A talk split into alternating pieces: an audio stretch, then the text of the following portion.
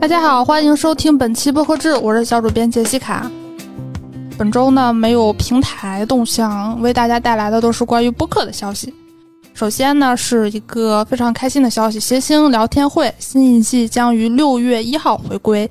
这一季节目稍微特殊一点，我相信可能很多闲聊的粉丝已经听了他们那期的关于新一季更新情况的说明，我再简单概括一下。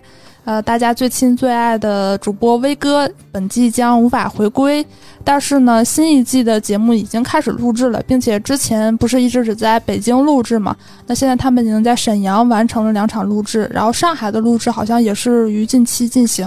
啊，然后今后大部分录制将回到北京，但是相对来讲的话，它的录制地点已经比以前多元了很多，然后其他的主播阵容不变。呃，而且新一季可能会有一个比较大的变化，就是不再采取像之前的招商冠名这种模式，而是采取付费模式。但是吕东也表示，就是谐星聊天会的制作人也表示，可能这个付费模式到底卖多少钱，什么形式还是正在确定中。如果大家感兴趣的话，可以关注谐星聊天会的微信公众号，第一时间了解他们的这个活动信息，这个付费的情况。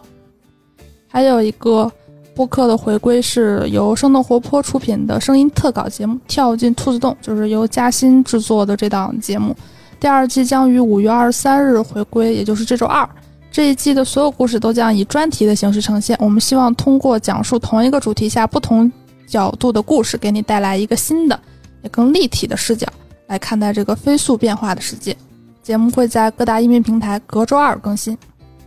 还有一条播客线下动态是。丢丢科幻电波就是未来事务管理局他们旗下的这档节目，将在五月二十八号下午在北京库布里克举行首次的线下见面会，听丢丢主播分享初夏书单，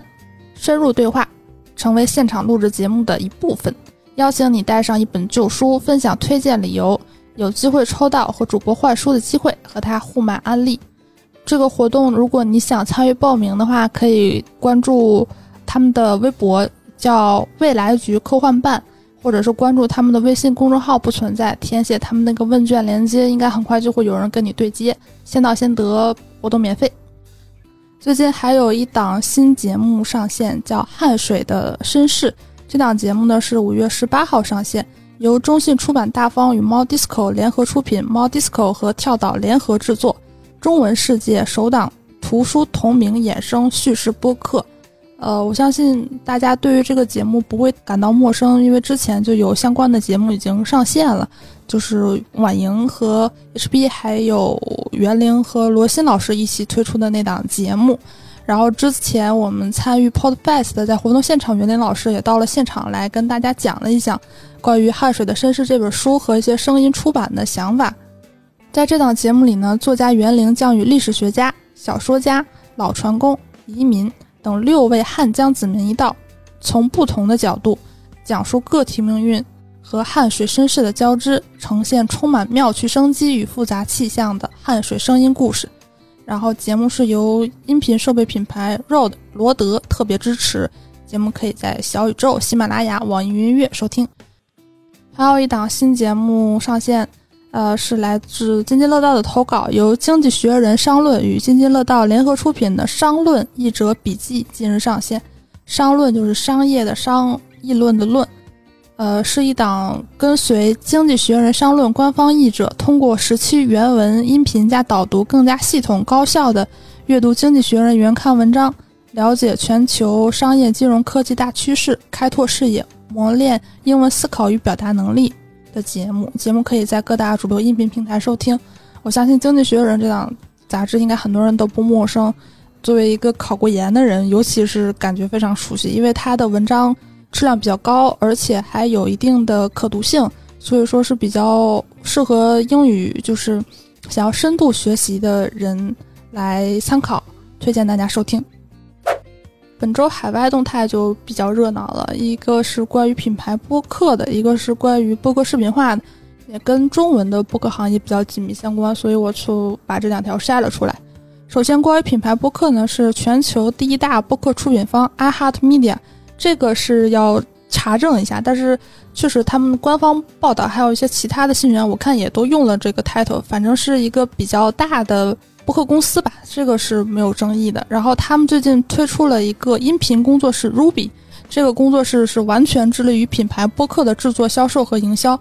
之前可能 iHeart Media 一直都有这个品牌播客的业务，但是现在他们要专门为此来打造一个团队。这样的话，大家就可以更好的理解，并不是说他们以前没有品牌播客业务，而是现在有了，而且以更加专业、更加大的宣传力度来重视品牌播客这条线。今年呢，Ruby 已经与 Intuit Cookbooks 合作推出了 Mind the Business Small Business Success Story，揭示了小企业主在创业和发展过程中的起伏故事。我特意查了一下，这个 Intuit Quickbooks 它其实是一个税务相关的软件，应该也是一个 B to B 行业比较有影响力的公司。然后它针对这个小企业，看起来是跟公司本身没有什么关系，但这个应该就是他们的主要客户。听起来思路还蛮清晰的。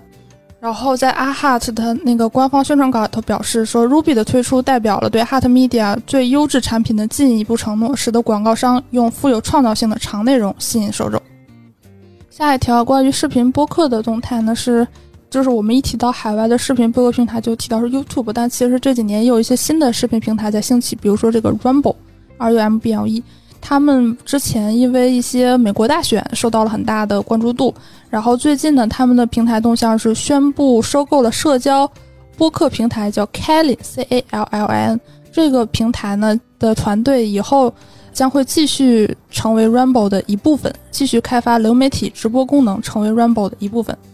听起来好像是和播客关系有一点远，但其实际上就是这个 Callin，它是完全的。是一个 All In Podcast 的公司，然后它的直播或者是社交都是紧紧的围绕播客来进行的。那个 Rumble 和播客的结合，其实也可能是因为 YouTube 它的一些动向。刚才大概查了一下，就 Rumble 一直在他创始人一直在说一些关于 YouTube 的坏话，一直在吐槽，这两个算是很明确的竞争对手。好，以上就是本周播客动态，我们下周再见。